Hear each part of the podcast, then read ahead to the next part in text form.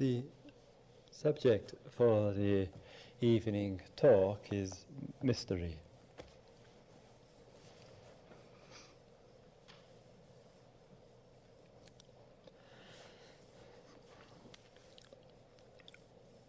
One of the areas which we notice in our lives is the important significance that our thought has to play in the way that it influences and shapes and affects our perceptions and our way of looking and acting in the world. And one of the things which concerns me and concerns many of us is is there a danger for all of us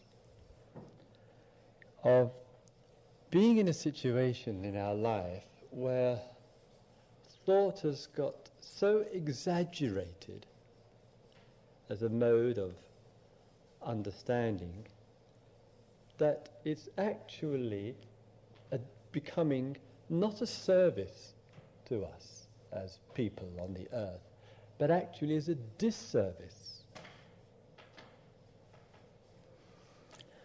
And in the old um, traditions of India, there's a concept which is used, which a number of you will be familiar with, which is tapas. T A P A S. It's a Sanskrit word it's a word which belongs to the field of spiritual practices and awareness. And it means, in a very simple way, it, it means austerity. And generally speaking, when we think of austerities, we think of self denial, self mortification, um, the giving up and doing without, which certainly can be appropriate. And uh, there's a certain kind of severity about it in the way we use words, if we ever do use such words as austerity or this tapas. But we might describe it as a certain kind of fasting. And I think in our contemporary situation, kind of fasting which might be appropriate for us if we had to delve into things, in a way, is a certain kind of fasting of the mind and the fasting of thought.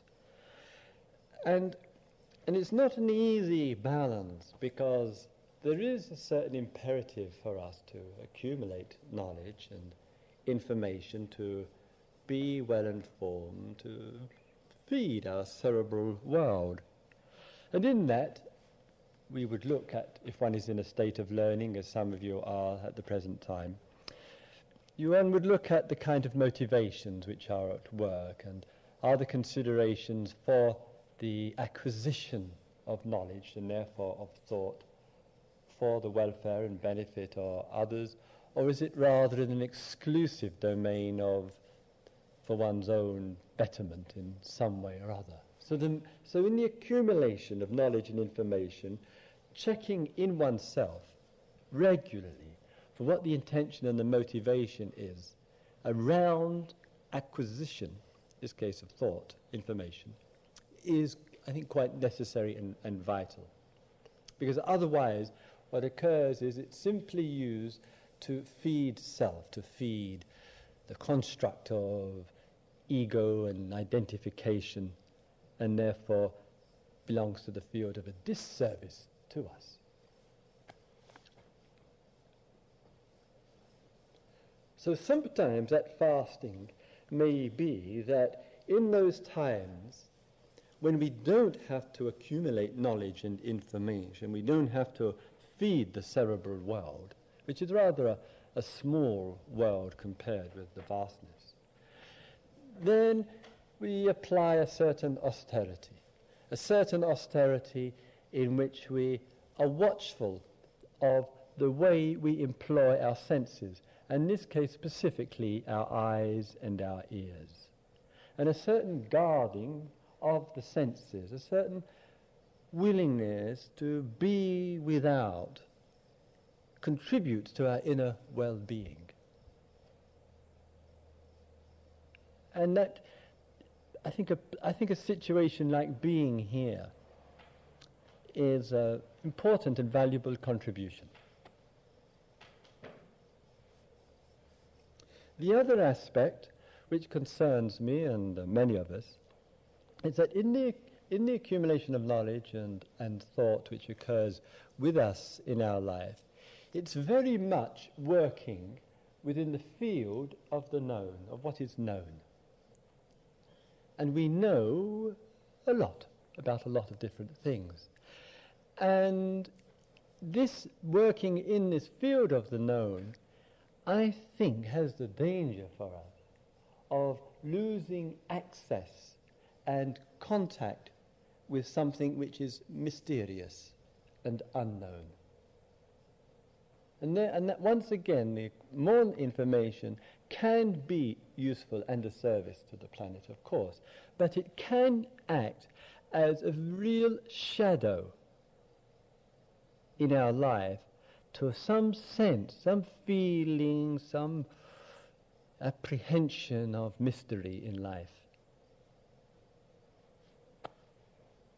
And when that's occurring, when we're too much, too knowledgeable, and in a way, as one of my teachers said when I went to um, meet with him earlier in the year, one of the dangers of us in this world that in fact we're becoming too clever for our own good. Too clever.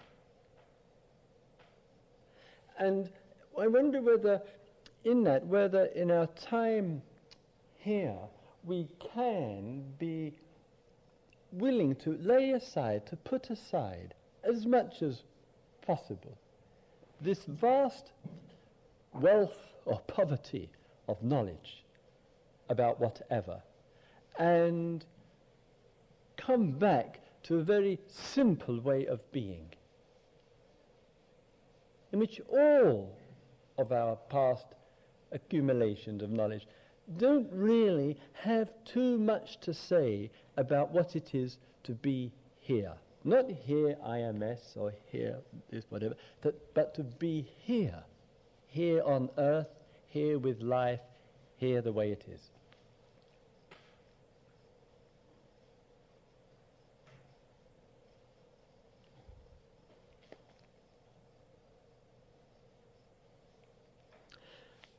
When we come into a situation like here and we spend some time together,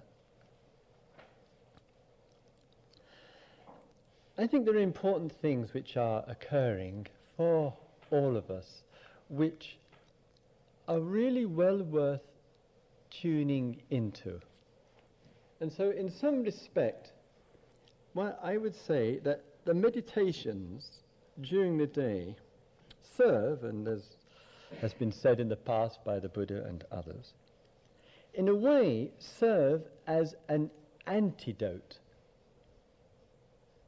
to the human ill of knowing too much. And what I mean by that is that each moment that you and I just focus in on the, on the moment, whatever the context of the moment is. And if we can be just receptive just to that, we might be able to sense and pick up that all this that we have accumulated, this vast stream of knowledge, which serves us and disserves us, actually doesn't have too much significance.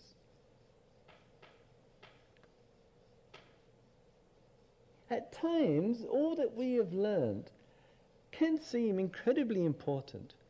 And it can seem incredibly important for us to learn even more. And it may be, but it's in a place, it's in a time, it's in a context.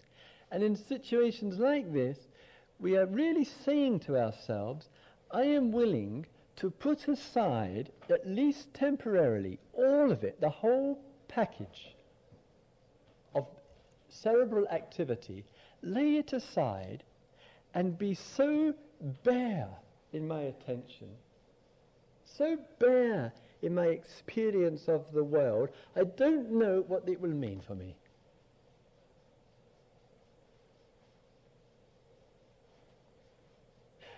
And therefore, all that I know really doesn't have too much part to play. Or any of it.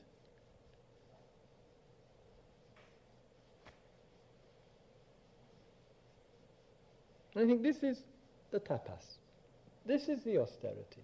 This is the letting go for, for many, for many of us.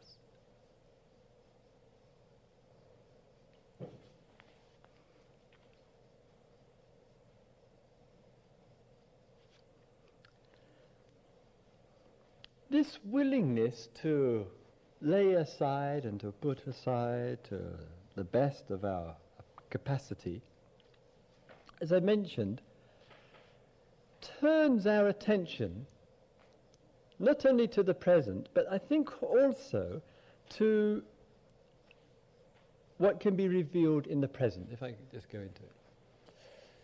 Sometimes, when a person comes, come to spend uh, some, some days here, and in a way I prefer personally to drop the word retreat I get quite concerned about this word uh, retreat. Um, partly, I think, through many other words, through the sheer frequency of use of it.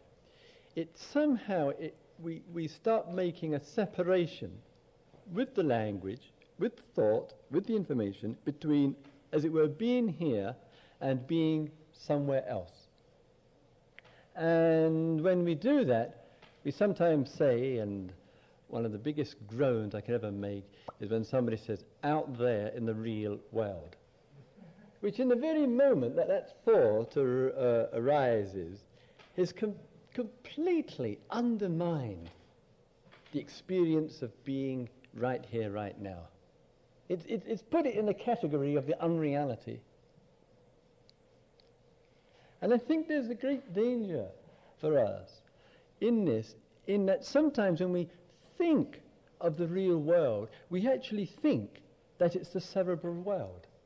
We think it's the world of business, the world of efficiency, the world of doing, the world of accumulation. That's to be in the real world. But it is, I don't think that's the real world at all. I think it's the world that of the cerebral mind has trapped itself in.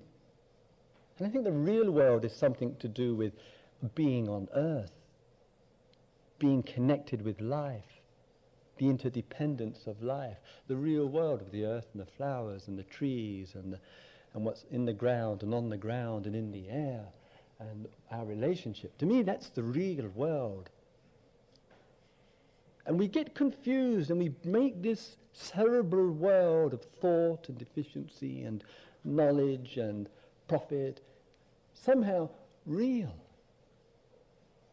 So I hope that our time here is getting in touch, if going to use words like real, getting in touch with the reality of our experience.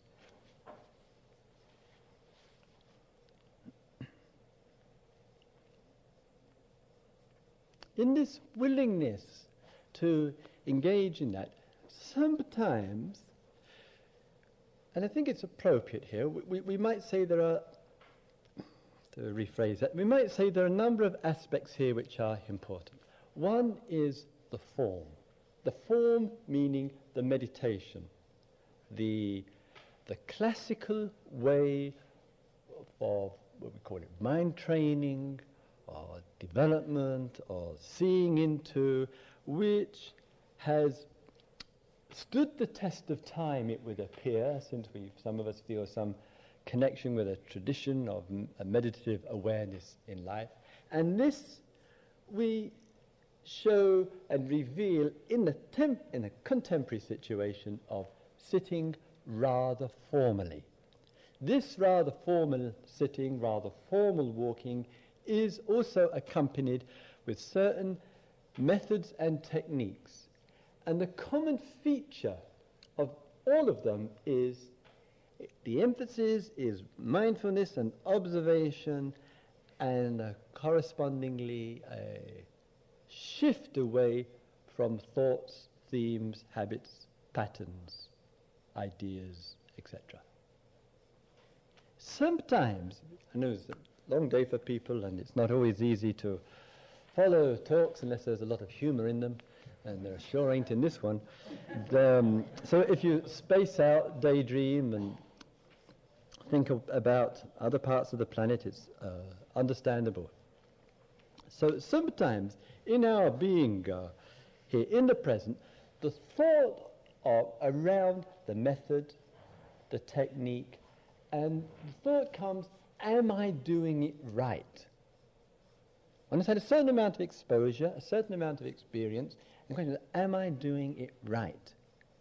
And sometimes we need some clarification, some reminder to us that we're, as it were, doing it right. And that's quite appropriate. But what can happen is we get too preoccupied with our thinking around doing everything correctly. And I would say that we need to be aware of whether we've got some model or attachment in our mind to having it just so. So, in other words, the methods, the techniques, the forms, and the structures are only to be regarded as tools to help us see what's happening inside of ourselves. So whether, as for example, with the breathing, you're just with the tip of the nose, you're, you're with the whole breathing experience, you're with the rise and fall of the abdomen, whether you're experiencing the breathing and if you feel comfortable with it or uncomfortable with it, whatever the form, whatever the technique, primary is are you seeing what's happening? Are you in touch with what you're experiencing? So we don't want to make here the method and the techniques, though useful, though experienced over many years, have an exaggerated place in what's happening here. It, it's a support for what's happening here. It's not the reason for being here.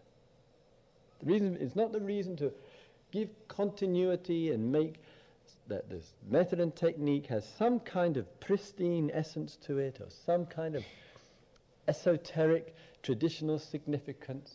It, I don't think it has. It's, it's an aid to experience. It's an aid to being in touch and needs to be seen in that. Now sometimes in our sitting, in our walkings, in our day, we get a bit involved in the, doing it right, the method and the technique. And what happens if that does take place I think there's a loss of access. And I think what has a greater impact on us, I, I, would say, comparing here, but I would say than any method and technique actually is the silence and the stillness. And in a way, I would regard the method and technique as um, an expedient device to remind us of silence and stillness in which thought and the cerebral life don't really have much meaning. So I would like us, in our times that we are here, whether in the meditation room or whether in the dining hall or when, when you're outside or whatever, to give yourself that time and that space to be aware of the silence. That sense of silence, even when the fan is spinning round, even when a person is communicating or somebody is moving or whatever it may be, the normal sounds that permeate through the atmosphere. And sometimes in, when there's an absence of that, or sometimes when there's just a, a presence which doesn't seem to be, of those sounds, doesn't seem to be disturbing the silence, there's a sense of silence which is present. This sense of silence, I would say, from inner personal experience and experience with others, has a transforming element to it, which belongs to the mystery, which thought and the mind can't actually figure out. Understand? You know, you know we, we, we, our thought wants to figure out what, what's going on here. What am I doing here? What am I doing this for? What am I going to get out of it? Where am I going to be at the end of the week? Etc., etc. This is all head trips. It's like I want to know where I'll be before I get there. And at the best, where you'll be this time next week is probably right where you are right now, sitting, at best. So when we, when we avert to the thought, we want to, as it were, use the thought to get back to the known. We want some kind of assurance, some kind of view. Ah, this is how it will be where if I keep on doing this.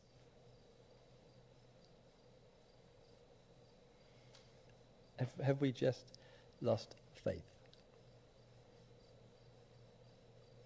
Have we gone back, reverted back to the cerebral world, which has its appropriate use in certain situations, and trying to use the cerebral world in a world where it's inappropriate and it's in this world of silence and stillness and being.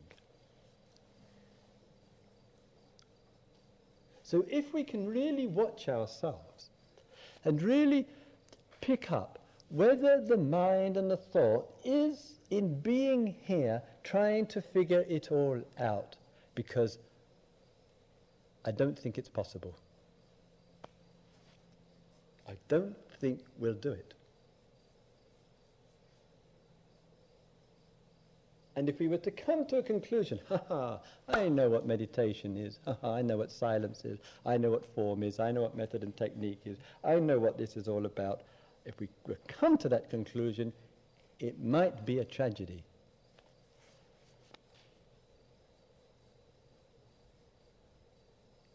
I think we've lost mystery.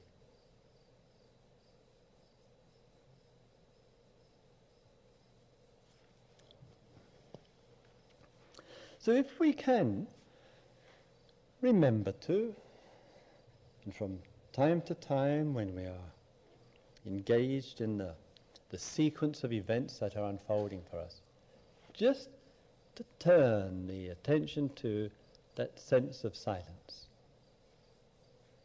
which the mind, in its movement, in its thought, in its comparing, in its judging, doesn't have much relevance, perhaps none whatsoever. And similarly, at times, another averting to, this word averting to, frequently used in the, in the texts and spiritual instructions and practices, similarly averting to the stillness. And these two elements, the silence and the stillness, are essential spiritual elements. Trent, I would say, quite in a mysterious and somewhat indefinable way, quite transforming. So we might say that in our being here, in our sittings and walkings and participating together, what we're saying to ourselves, you know, and what we're saying to each other is let's give each other the opportunity to touch on silence and stillness and let's see what that does to our psyche. Let's see what the impact of that is on our emotional life, on our active life, on our speech, on our way of feeling about the world, on our way of perceiving the world, on our way of, of looking at things.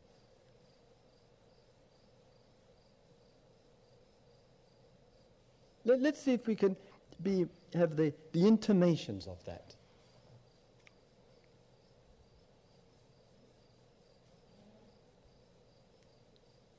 So let's not forget the awareness, not only knowing that it's reasonably silent and still here, but let's, let's not neglect the awareness of that silence and stillness and the appreciation or the recognition of it.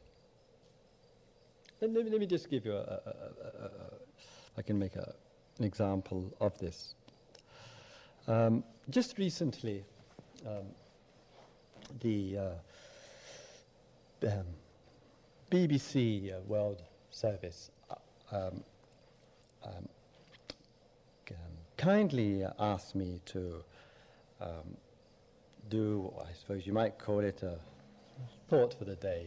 It's, a kind of four or five minute piece and asked me to do three pieces to, uh, for broadcasting on their, uh, on their world service.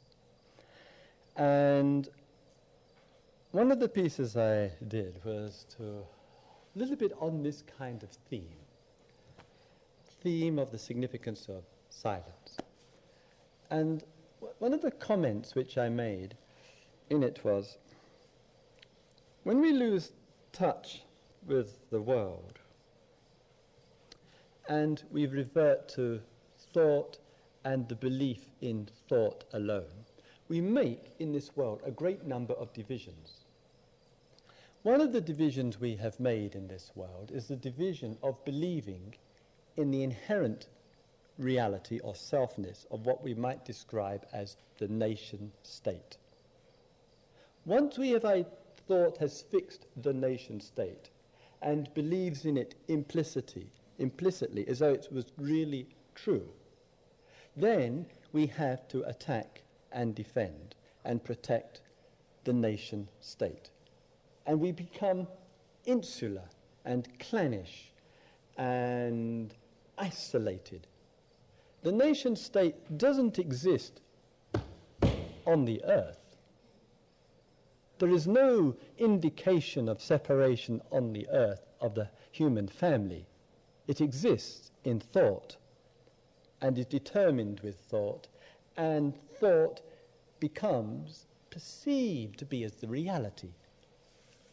So, in this course of this uh, uh,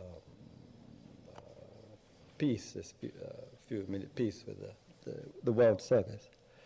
I said, can we allow ourselves, can we give ourselves the opportunity to experience silence in which the thought and the divisions that we make with it don't really have any real relevance for us? Can we permit ourselves? Can our heart be big enough to let that drop away, and in this case, therefore, the whole concept of the nation state and all the violence born of it, to sense a silence and a way of being which is far bigger than such constructs as the nation state.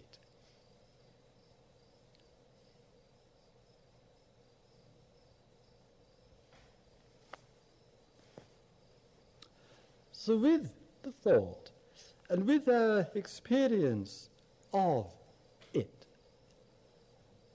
Not to make too much of it, since it may be denying the communications, the realities, let us say, that can be shown to us through silence and through stillness.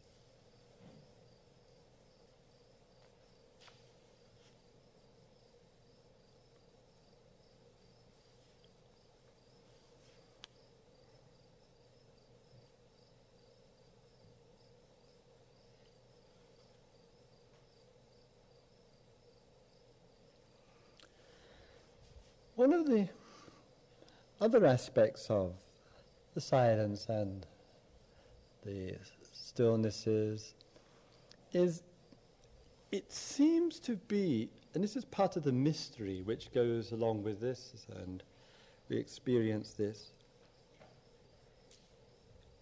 It seems to allow, in the very organism, in the very texture of one's skin, of one's biology, right, almost one might say, allow right into the very, our very genes,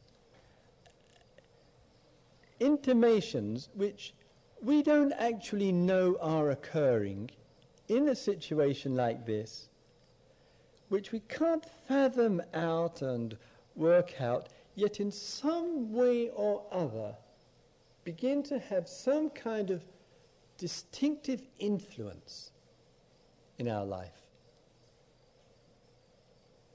And I think, in this regard, and see in this regard, that though just through the participation in what's going on, it may be difficult and it may be confusing and maybe much uncertainty is accompanying with it. If one's faith can extend oneself to being with the unknown rather than reverting back to the known, doors can open.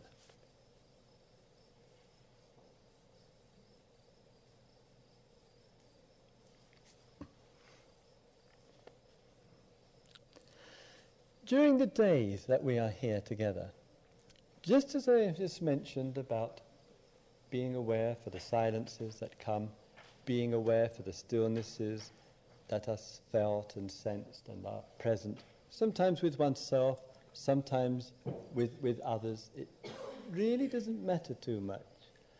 That in that the other two, there are many times, many moments when we are here in which there is the touch of mystery, the touch of the unknown. When we have difficulty in staying with the unknown, staying with the sense of mystery, one of the common ways that it shows itself is in the feeling of confusion. We're feeling confused. And what we usually say to ourselves if I have more knowledge, if I have more information, my confusion will go away because I'll know. And here we're being asked, let's not try to do that too quickly. Let's try to sit with the confusion because right in the midst of this confusion that we are experiencing is a real feeling of I don't know, of not knowing. And I trust that this feeling of not knowing, which can and probably will occur in your confusion, picking up on that might be more useful than having the confusion end through information, through knowing. I don't want to take that to an extreme. I mean, if you need, need to ask us questions, you need to have whatever. I don't want you to spend days here in a mess of confusion and thinking, well, is this enlightenment? So, but if we can allow ourselves and keeping the awareness open that when there is some feeling of confusion going on, there is some not knowing right there and then, it's not theoretical, it's very experiential, and to be with it. It's an incredible extension of trust.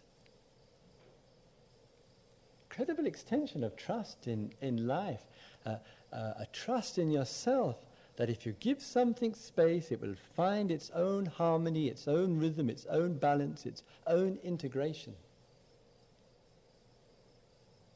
Just by being generous enough in our own spirit to say, feeling, being confused is okay.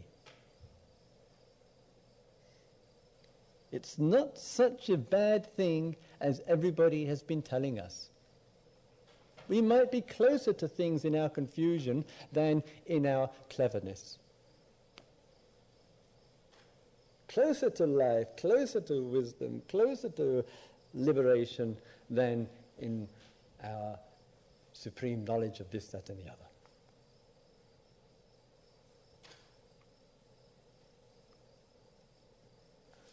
So, in a way, maybe we're changing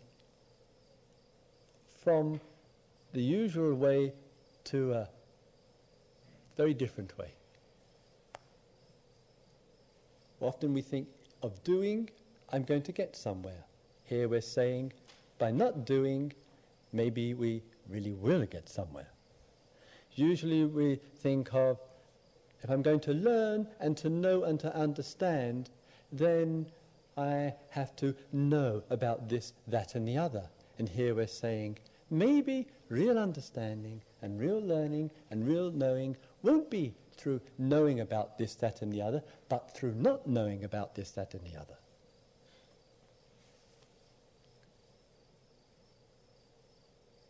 Sometimes we think of finding out about life requires from us a great deal of movement, a great deal of activity to do this, that, and the other. Then we'll find out about life.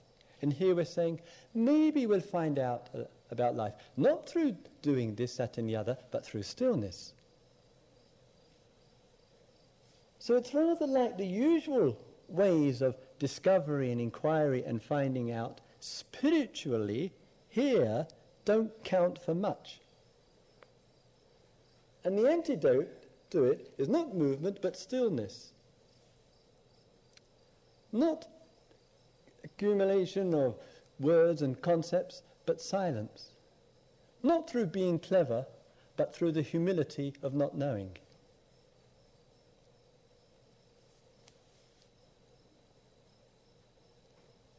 And so, within the context of this situation, indoors and outdoors, when you experience some not knowing, whatever that may be, can we just be with it? Can we just sit with this experience? Can we just hang in with this? Can we trust that it really is okay not to know?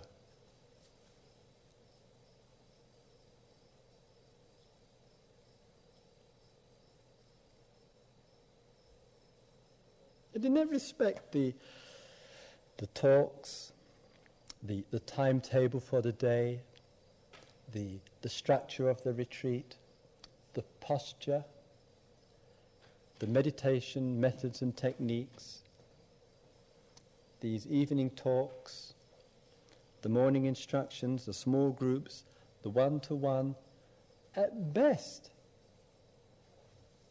is finger pointing towards the silence, towards the stillness, towards not knowing, towards the mystery of it. And that, that process, that unfoldment,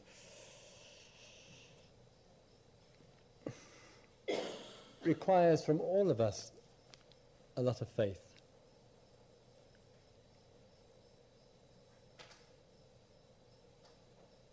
And hopefully, within our presence here and our spending some time together, each one of us gives, as I believe, great support to each other. And so, in a way, all of us together are engaged in the same unfoldment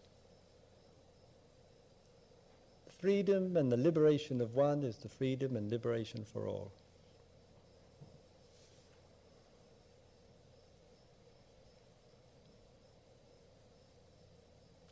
So don't forget, please, the silences, the stillnesses, the not knowing. Don't forget the mysteries that are pervasive in this life.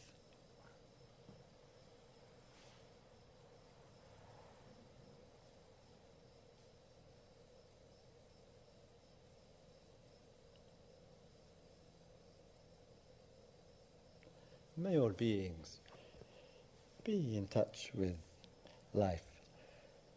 May all beings be in touch with the unfoldment.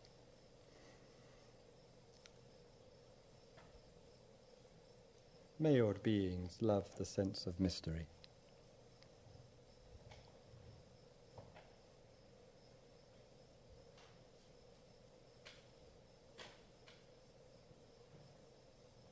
So let's have a couple of silent minutes together, shall we?